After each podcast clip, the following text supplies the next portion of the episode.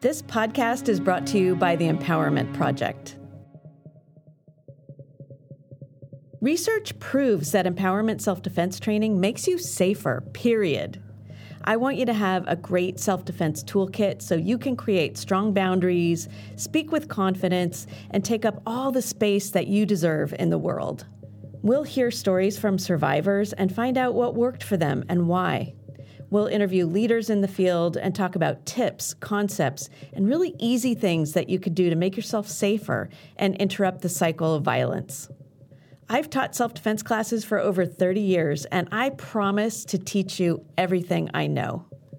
Ultimately, I'm going to want you to get some in person training, but a great empowerment self defense class is more than just the physical skills. The list of things I want to teach you is endless, so let's get to it. My name is Silvia Smart, and welcome to the Empowerment Project. Hi, listeners, and welcome back. My guest today is Janessa Jaye Champagne, a drag queen living in North Dakota. Recently, I put out a little inquiry on one of the social platforms looking for sexual assault survivors who'd be willing to talk to me, which I know is a huge thing to ask for. But it, I was really grateful when Janessa reached out to me. And today we're going to talk with them about stealthing and their experience with that. We're going to talk about what it means and how it works and what it was like. And as always, you're going to find links in the episode description and on the Empowerment Project Facebook group to resources and more information about this topic. I had never heard about it before. So I'm getting educated at the same time you are. And maybe you already have heard about stealthing, but I didn't know it had this name. Stealthing, as we'll find out, is something that we've actually talked about before, especially in our domestic violence episodes. It's a way of power and control. And so, without further ado, hi, Janessa. Welcome. I'm really glad to have you here. Hello. Yes. Thanks for having me. You bet. I want to thank you in advance uh, for just for reaching out, for being willing to talk about your story, for sharing it with us. Talking about abuse can be really hard. It's so intimate. It's so personal but talking about it can make a huge difference, not just for you, not just for me, but for all of us, everyone who's listening. So, again, thank you.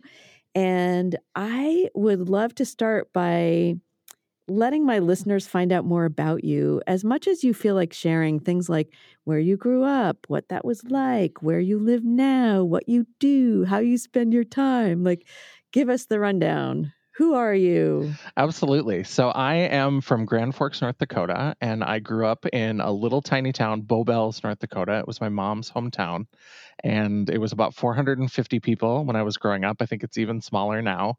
And just typical small town experience growing up figured out pretty early on that I didn't seem to fit in with everybody else. Uh, everybody mm-hmm. else seemed to understand all of these rules that I just didn't get. And so I, you know, tried to figure out what was going on. And then I went to college and I started learning about queer theory and the history of drag and had my own coming out process and just started and then just started to explore drag and started to explore that sort of performance, um, both academically and personally. Um, and I've been a performer since 2001, so it's coming up on 20 years. Wow. So uh, I'm I've been in the business for a long time. It's a fun side hobby and it's given me some really interesting opportunities and in addition to that, I like I do YouTube. Um, I'm a big fan of YouTube. I've been doing that for a little less than a year. That's what I did in quarantine. I didn't try to bake sourdough bread. I just started a YouTube channel. and so that was my project. Um, I do a little bit of podcasting here and there. I have a series about mental health and self help that I call Miss Jaye the Renovation. Uh, it's going to be 17 episodes. I'm only about nine episodes in. It's taking me much longer than I expected, but it's been a lot of fun. And so I like to play around with different things. I like to do um, upcycling furniture projects. So I'll go to the thrift store and look for fun pieces that I can paint and add fabric to or do different kind of detailing to and just kind of live my best life here in Grand Forks. That's amazing. So you're so creative. And we can link to your podcast in the episode uh, description. I'd like to do oh, that cool. for yeah. listeners who would like to find it. Um, so basically, you're super creative, outside the box. What's that like living in North Dakota? It's interesting. It's definitely a challenge sometimes. I have always wondered why I stay here and why I haven't moved somewhere else. People ask me about that. And so I've spent some time thinking about it. And I think that for me, it's about the fact that North Dakota is where there is work to be done. So I could just move to a big city mm. and there's all kinds of communities and resources, but they've kind of got it together a little bit more. Not to say that there aren't problems and there aren't challenges everywhere, but North Dakota is where there really is still work to do. There's it's important for people to have role models and you know people that they can see and say you can be queer and live in North Dakota and have a great life because I didn't see that growing up and I had no idea that that was possible. And so if I can do that and just have a good time and show that yeah, it's great. You can go other places if you want to, but if you wanted to stay here, if you want to be close to family or if you just like it because it's familiar or whatever the reason is that you want to stay, you can do that and still live a great life. I love that. I am, I don't think my listeners know this yet, but I am a RuPaul drag race fan. my daughter turned me and my husband onto it, and we love that show. We binge watched all of the episodes like in a very short period of time during the pandemic. But I see this over and over again um, from drag queens on the show when they're talking to one another, like that. Gosh, my life would have been so different if I had seen someone like me in my life. Yes. And so what you're doing is beautiful. Like you're providing that mentorship, that role modeling to people who who really need to feel seen to get that it's okay like, yeah, representation is so important yeah. when you can't. And now the media is so much better. I mean, there's so many more types of representation and so many more sort of virtual outlets. But I think still being able to see that, like, where I'm at right now, I can do it. It's not just something that happens in the city or in these other places. It can happen right where I'm right. at. Right. Right. And you can be where you want to be yeah. and be who you are. Oh, God, that's a great message.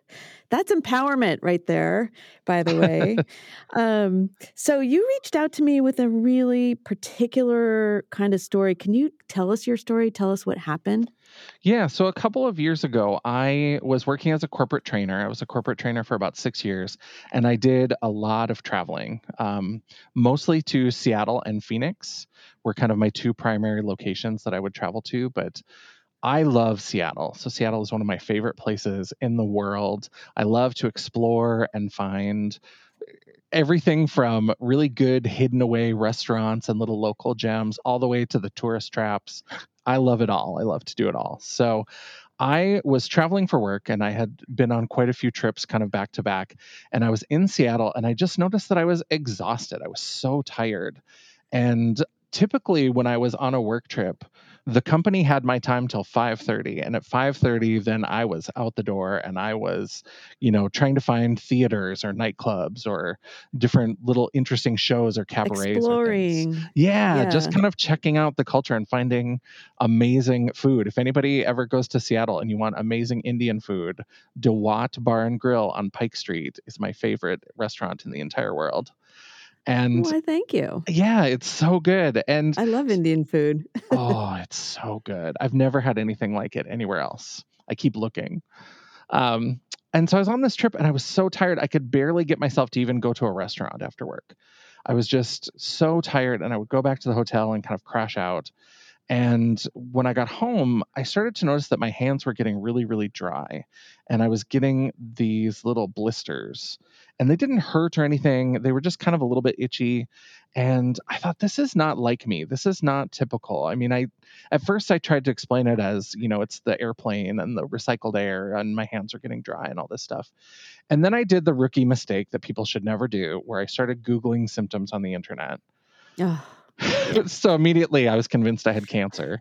you're um, dying, and yeah, yeah. yeah, because I found this article that was like 10 surprising signs that you have cancer. And I had six of them. So then I was like in panic mode. Oh, and I was getting. I was getting ready to make an appointment with my primary care doctor and I got a phone call from somebody that I had sort of a relationship with.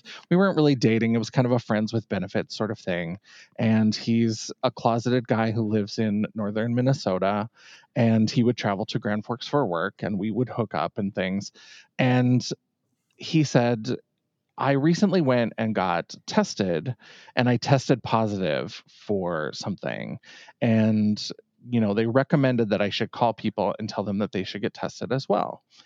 And we had had all the conversations about safer sex practices and things like that. And so I said, Well, thank you so much for telling me. Like, I hope you're doing well. I hope you're doing better. And, um, you know, thank you for telling me. And I'm, I'm glad that we had those discussions about safer sex and that we decided to use condoms. And he said, Well, there's something I need to tell you and he proceeded to tell me that um, when we had been having sex, he had been removing the condom without my knowledge. And so this was something that um, is called stealthing. And he said that he had done this. And the conversation, I'm a little bit fiery sometimes. So the, the conversation devolved pretty quickly after that. I didn't get a lot Mhm. more details. Um, I had a lot of anger. And Yeah. um, so we had kind of a a quick end to that conversation at that point, and I made an appointment to go in and um, did the full range of tests, um, which was nerve wracking. I mean, waiting the 15 minutes for the HIV test was the longest 15 minutes of my life, and Mhm. all of these things, and it came back that I was positive for syphilis and gonorrhea, or no, sorry, chlamydia, um, not gonorrhea, um, syphilis and chlamydia. And so I got the antibiotics and they gave me an injection and then I got a prescription. And it was really strange to me. It was something that I didn't really know how to process. It was something that um, I didn't understand because I felt like I had been doing everything the right way. I'd been having those discussions about, you know, sexual history and preferences around safer sex and all these kinds of things. And then to find out that not only was I'm not aware of what was happening, but that there were these really potentially devastating consequences because of that. Well, right. That you, right. So you had done all of the things, Yeah. and then this person wantonly changed the rules without telling you. yeah. It was, I felt really kind of unmoored. Like I really just was, I didn't have any grounding. I just couldn't understand the situation. I kept trying to kind of put it in my head and make it make sense, and it just wouldn't come together for me.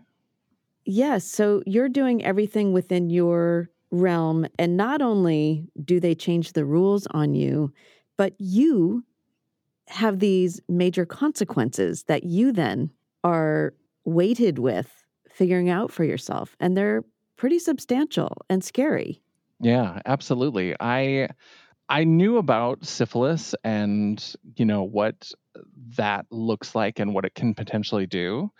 And I who knows if I hadn't been making that appointment with my doctor and with the way things sometimes happen, you know, if you're not coming in looking for that, who knows if they would have found that right away.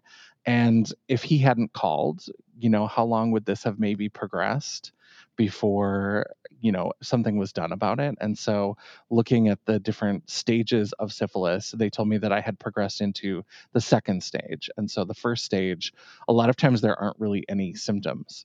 And so um, that's why a lot of times people will recommend if you are sexually active and especially if you're having um, condomless sex that you should be getting tested regularly because the first stage of syphilis typically doesn't have any symptoms. And so then by the time you see these symptoms like the dry hands and the blisters and you know the the exhaustion and things like that you've probably advanced into secondary syphilis which is where i was at. And so um, it was just such a strange experience and such a strange reality to come to terms with Totally. And the and how many stages are there of syphilis? Um, and then the last stage is tertiary syphilis. I think there's just the three.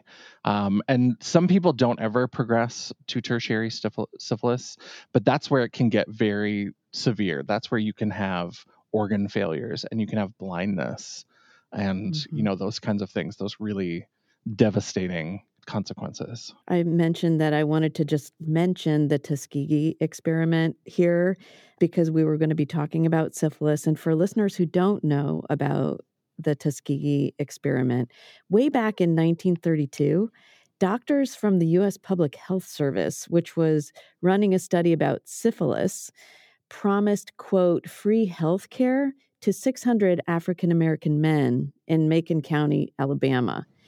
However, they did not provide any medical care to these men other than giving them placebos and things like aspirin and minerals. So these men experienced the full force of this disease, including what you just mentioned, Janessa, like blindness, mental health impairment, and death. And this is true even after penicillin was shown to cure this disease. That was in 1947. They continued this lie. They continued lying, saying that they were providing medical treatment when they weren't. And this went on until 1972. So I think we just have to stop for a moment and think about all the men who died and suffered along with all the people they unknowingly passed syphilis onto who also suffered and died. And I would say, like, this blatant and criminal racism and the resulting trauma that happened less than 50 years ago, it's criminal. Is it any wonder that our Black and Brown brothers and sisters might be wary of and suspicious of anything having to do with the medical profession? No, I would say no that's all I wanted to mention, Janessa, because I think we can't talk about syphilis and this amazing cure that you were able to have without also mentioning that. Can you talk a little bit more to us about you're so smart and you've got this academic background. Can you talk about what you found out about stealthing? This is this term I had never heard of and what it is and what you found out about it.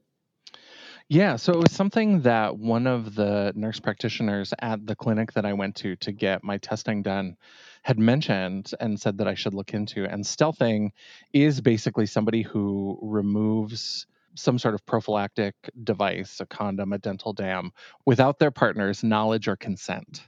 And so mm-hmm. when you remove it, whether you're trying to cause a pregnancy or you just are trying to control the situation, um, it's done without knowledge or consent. And that was something that I had never heard of before. I had never heard of that as a term, and that it was something that people were doing often enough or had experienced often enough that there was a word for it. And as I started looking into it, it was really shocking the way that this has become something that is much more prevalent than I ever would have expected. And it's really interesting because a lot of states don't know how to deal with it in terms of sexual assault laws. Because in many of these cases, it's somebody who is having a consensual sexual encounter. That's what I was doing. Certainly, I was having a consensual encounter, but how does that then fit into that dynamic? And what I found is that states really are kind of all over the place. And without going too deeply into it, what I found is that the states that tend to do better about recognizing this as a violation, as an assault, are states where they have much better laws and regulations around informed consent. Um, so the more explicit their laws are about consent, the better they're probably going to handle a case related to stealthing. Because what you're doing, in essence, is taking away the consent. Even if it started as a consensual encounter, you know, in my case, I consented to have um, sex with a condom with this person. And so by removing the condom, we are no longer in a consensual encounter. And some states recognize that and some states don't. Some states don't understand that that's a violation. Right, which it so clearly is. We uh, talked about this, Janessa, in our several episodes on domestic violence, mm-hmm. and that the aggressor is looking for control either over the contraception uh, capability of their partner, or so in that case, like we're looking at power and control, or even just blatant selfishness. This is what I want because it feels better, and you have to submit. Whatever the aggressor is thinking or wanting or whatever, it is exactly what you're saying. It is removing consent. It is changing the rules without your knowing. And that is assault. That is abuse. That is not okay. Yeah. So it's interesting that what you're saying is certain states like the it's all over the place. Yeah, they don't know what to do with it. And it, that yeah. was the strangest part for me was that we had had those discussions and it wasn't like he was reluctant of like, "Oh, I don't really like condoms. I don't I prefer not to use condoms." When we talked about it, you know, when I brought up the idea of using condoms, he was like, "Sure, that's if that's what you're comfortable with." Um, there was never any sort of hesitation or argument from his side, and so there was no reason for me to believe that this was happening because he never raised any sort of reservation or doubt. Uh, probably because he had the plan to do this from the beginning, and so he just didn't feel the right. need to argue about it. But um, didn't get any sense of hesitation. So I had no reason to question that this is what was happening. Right. And that's an aggressor ploy. It's called lying. Yeah. you know, like blatant lying. But this is a great, like, segue into the next thing I really want to talk with you about, which is body autonomy. Yeah. Um, within the context of this experience you just shared, how, how, would you talk to us about what you've learned and how you feel about body autonomy?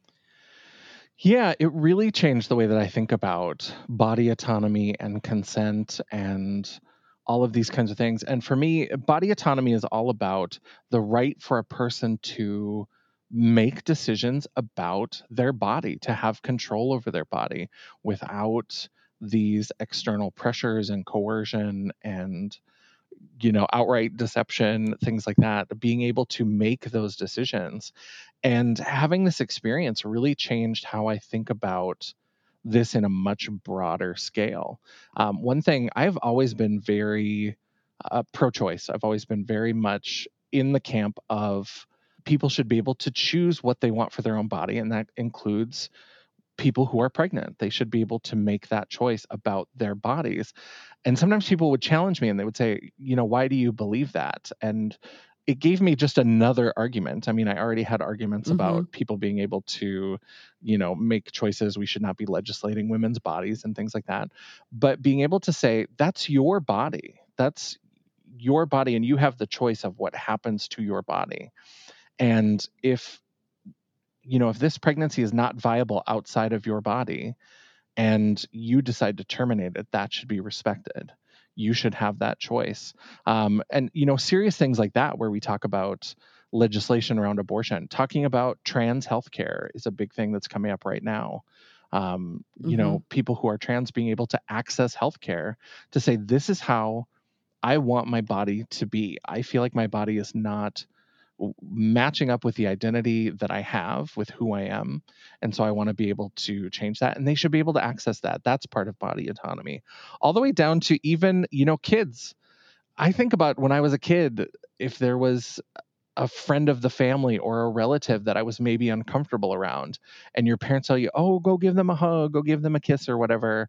You know, if children feel uncomfortable around a person, that should be respected we should be teaching i'm so glad you said that yeah we should be teaching people yeah. from young childhood age that you have control over your body and if you don't want to hug the creepy uncle don't hug the creepy uncle don't hug the creepy uncle you don't have to and right. And like this is what we teach in empowerment self-defense classes when we're working with kids is exactly that. Like you own your body. No one else can tell you what you have to do with it or what you should do with it or keeping secrets about it or anything else. Like this own it. And Yeah. you know, it's it's done, you know, with kids we message it very in particular ways and work with the parents and all of that stuff and and parents are a big part of that especially when the kids are are younger but yeah body autonomy from the time you're very young learning how to own your own body and what it feels like to live in your body because this is a life skill Yeah. And I think it is so important with kids because of the message that it sends. I mean, children, for the most part, are not super good at putting on these sort of social masks. So, like, kids are just the way that they are. So, if they feel uncomfortable around somebody, I'm not saying that that automatically means something is going on, but that tells me something because this little person who hasn't figured out how to like play the games and manipulate situations and things, they feel uncomfortable. And if we say, no, you have to give this person a hug or give them a kiss or do whatever you say you have to do from a very young age, that's telling them, we're not going to listen to you if you feel so don't listen to yourself Yeah. So if you have a Yeah. bad feeling about this, don't listen to that. Do what makes other people happy. And and we're not going to listen to you. That's uh, uh, don't tell children you're not going to listen to them because then if something does happen, they just feel like you're not going to listen because you've made it clear that that's not what you're doing. Well, I think what, you know, for any parents who are listening, this is a really great conversation. If, you know, my kid is uncomfortable hugging somebody or they feel uncomfortable with, you know, a certain type of touch, it, like you said, it doesn't mean that per- there's something wrong with that person, Uncle so and so, or, you know, giving a, a hug or whatever it is. But this is an opportunity to teach body autonomy Yeah. by respecting that and saying, Excellent, I back you. You don't have to do it. Excellent, fine. You know, we can stop doing blah, blah. And teaching those skills means that later on, one of the things that we know is when someone is being sexually assaulted, when we're on that continuum, for those of you who have been listening and know what that continuum is, I think it's episode number two or three. When something is making you uncomfortable, when we listen to that ourselves, then we can make ourselves safer by taking steps, whatever those are. And what often happens, Janessa, is that we've been trained out of that. Yeah. So my body is feeling uncomfortable, but I ignore it because I've been taught not to trust it.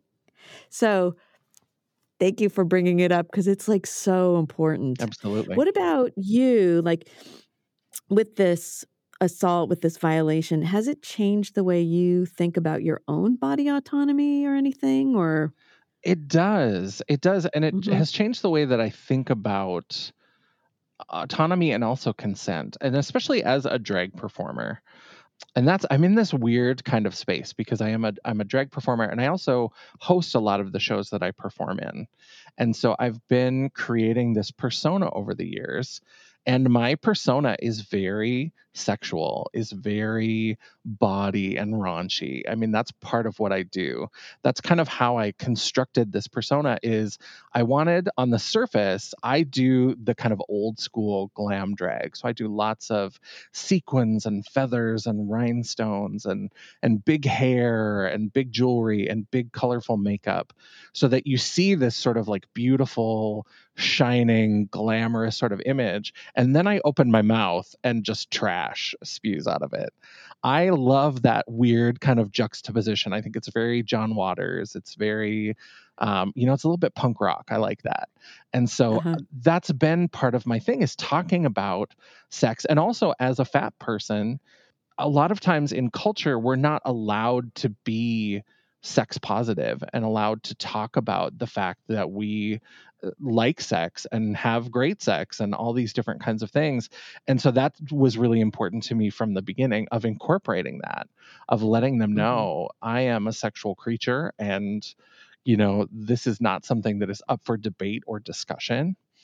And so I have always been very kind of sexually aggressive in how I approach my emceeing, where I talk about things and I share stories and things. But I had to then take a step back and say, okay, what are people going to say if I talk about this story, if I talk about mm. this experience?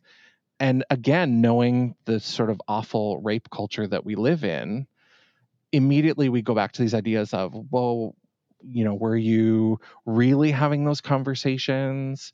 Were you really like, you know, I'm not sure because you present this sort of dirty, raunchy sort of persona which is not connected to who I am in the bedroom. You know, that's the stage mm-hmm. persona. Mm-hmm. And so th- right. that kind of perception from people.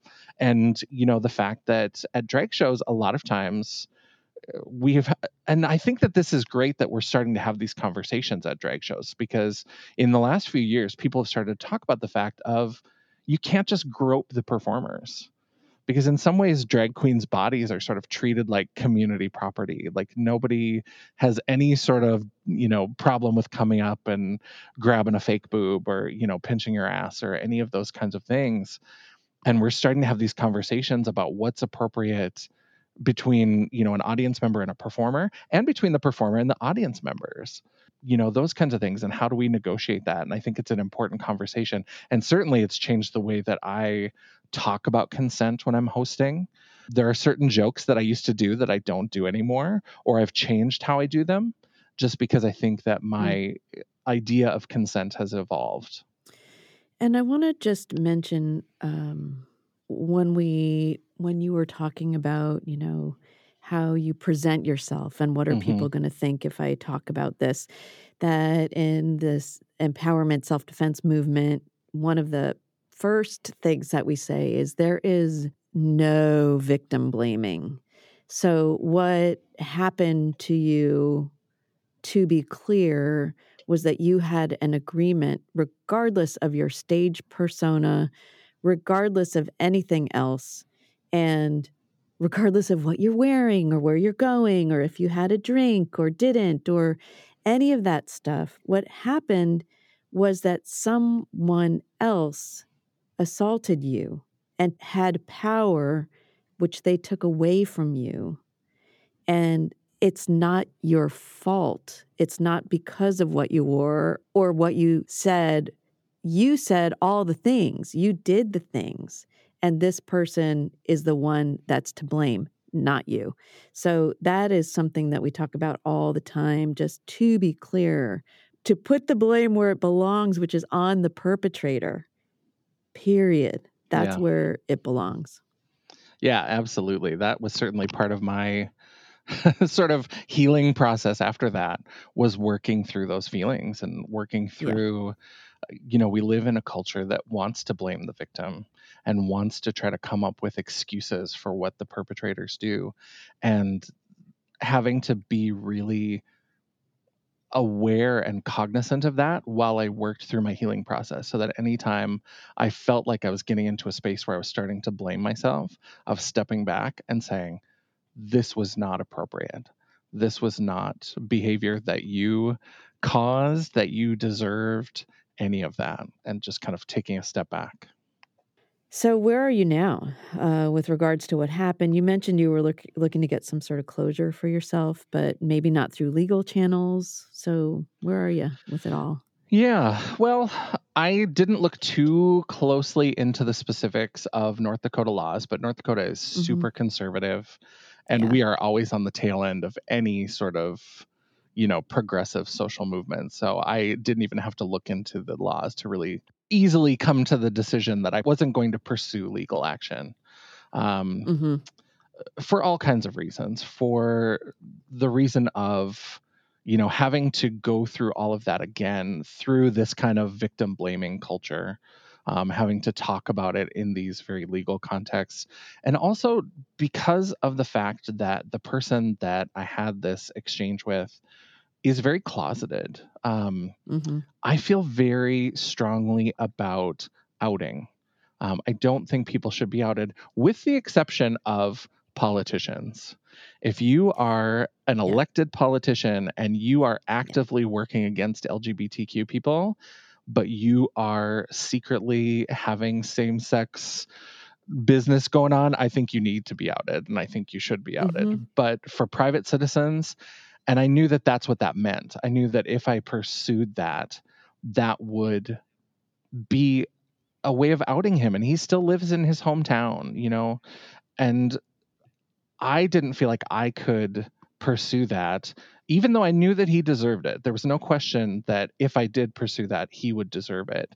But I also, the way that I feel about outing and those kinds of things, I was like, I can't do that and feel okay about myself. And so I decided to pursue it through other ways. And, you know, that's creativity has always been an anchor in my life. And so when things happen, I write about them. So I wrote a blog for my website um, where I talk about body autonomy and I talk about what happened to me and I related it to this joke about mansplaining, which I love. Um, it's yeah. one of my favorite jokes where it says, Where does a man get his water? From the well, actually. And uh, that was one of my pieces that I'm really excited about. I'm really proud of that one. And uh, so I, you know, have channeled it through my writing. And I, these are things that I talk about. I talked about this at a drag show where we had kind of a serious moment. And that I'm sort of known at my drag shows where there's a lot of the trash talk and there's you know sexual jokes and things like that. But I usually have at least one part in the show where you know people have described it as I take them to church. And we have a discussion mm-hmm. about trans rights or you know racism in lgbtq communities or these other things. And that was one of the things that i did at a show was i talked about stealthing and what that means and um, you know tried to share that story with that audience to say this is not okay. And if you experience it this is not your fault and it's not okay. So um, channeling it through my creative works has really been where i've been finding that closure. That's so awesome. And somebody recently said to me don't expect to get closure with a narcissist because they'll never admit that they did anything wrong. that that was true. Um, and so we'll also link to your webpage and that blog. Um, are there any other like resources you think people should, if somebody's listening and they're like, oh, wait, that happened to me, or I have a feeling that might be happening to me are there any like specific resources or like organizations that are set up to help with this that you can think of off the top of your head? Yeah, I didn't find anything specifically just because in North Dakota we don't have a ton of variety of services and so anything related to sexual assault would go through kind of this one main organization in town but i think Mm-hmm. Um, understanding that what you experienced is sexual assault, that that taking away of consent is sexual assault, um, and understanding that you have every right to seek out sexual assault services in your community. The organizations that work with sexual assault, that is absolutely what happened to you. And so, um, understanding that and you know, understanding that you deserve to seek those services. Because I think that was something I struggled with as well, is because anytime I started to come around to this idea of this was an assault, my brain kicked in and I would start to say, oh, but if you're comparing this to somebody who experiences a rape or some other kind of sexual assault, I was like, it's not the same. And it took me a while, again, to kind of come through that process and step back and say, it's not about who wins, right? It's not about who has the worst experience. Um, your trauma is just as valid, even if it's different from somebody else's trauma. And that was yeah. a hard lesson to come to was this idea yeah. that yeah it's not the same as some other people have. And you know and, and consider yourself lucky that you didn't have an experience like that but you still get to own your trauma and you get to experience it um, because that's how you're going to heal from it. You have to be willing to acknowledge that this is what it is. This is a trauma. This is an assault.